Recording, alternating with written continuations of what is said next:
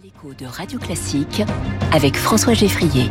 Bonjour Quentin Périnel. Bonjour François Geffrier, bonjour à tous. Avec nous tous les matins dans cette euh, matinale écho de Radio Classique. Aujourd'hui, vous cassez les clichés concernant un phénomène euh, tout à fait naturel et pourtant toujours aussi décrié. La sieste, François, la sieste, la sacro-sainte sieste, euh, toujours stigmatisée que certaines personnes butées continuent d'associer à de la paresse et de la fainéantise.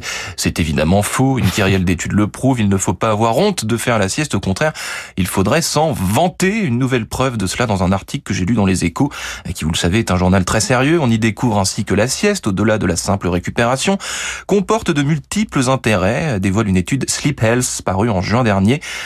Parmi eux, celui-ci, la sieste, cher François, rend plus intelligent et mieux ah. encore, elle permet de préserver sa santé cognitive. Cette chronique commence à ressembler à, une ode à la sieste. Dites-nous-en davantage. Eh bien, faire de courtes siestes dans la journée a un effet direct sur le cerveau de l'être humain puisque cela ralentit son rétrécissement qui est pourtant et malheureusement inévitable à mesure que nous vieillissons. Les chercheurs ont ainsi évalué que la différence moyenne de volume cérébral entre les personnes habituées aux siestes et les autres équivaut à un cerveau plus jeune de 2,6 à 6,5 ans, ce qui n'est pas rien. Euh, ils ont établi ce constat en travaillant sur un large échantillon d'adultes âgés de 40 à 69 ans. Euh, les auteurs de l'étude suggèrent par ailleurs des siestes inférieures à 30 minutes, hein, sinon ça fait un, un peu trop.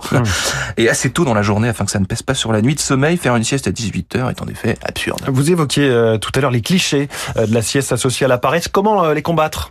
Eh ben, Les temps changent, François, lentement, mais sûrement, et ça ne date pas d'hier. Nombreuses sont les personnalités à vanter les mérites de la sieste. Des exemples, bah, l'assoupissement l'assoupissement d'Archimède dans sa baignoire lui valut de découvrir le célèbre principe qui porte son nom. Celui de Newton sous un pommier lui a permis, à partir de la chute d'une pomme, de déceler la loi de la gravitation universelle.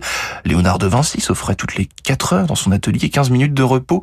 Napoléon, Winston Churchill, Albert Einstein, il y en a plein. Et puis récemment, Jacques Chirac, qui avait même préfacé un livre baptisé Éloge de la sieste. Les anciens savaient que la clé des songes est aussi celle de l'équilibre et du bonheur et recommandaient la pratique de la sieste, écrit-il. Alors de grâce, si vous siestez, déculpabilisez. C'est valable pour vous aussi, François. sieste, Alors, puisque vous en parlez, euh, petite confidence, c'est vrai que je fais des siestes, mais un petit peu au-delà des 30 minutes. On est plutôt euh, proche des 3 heures. Euh, c'est le problème des matinaliers. Bah, voilà. C'est certain. Quentin Périnel avec nous tous les matins sur Radio Classique. Merci beaucoup, Quentin.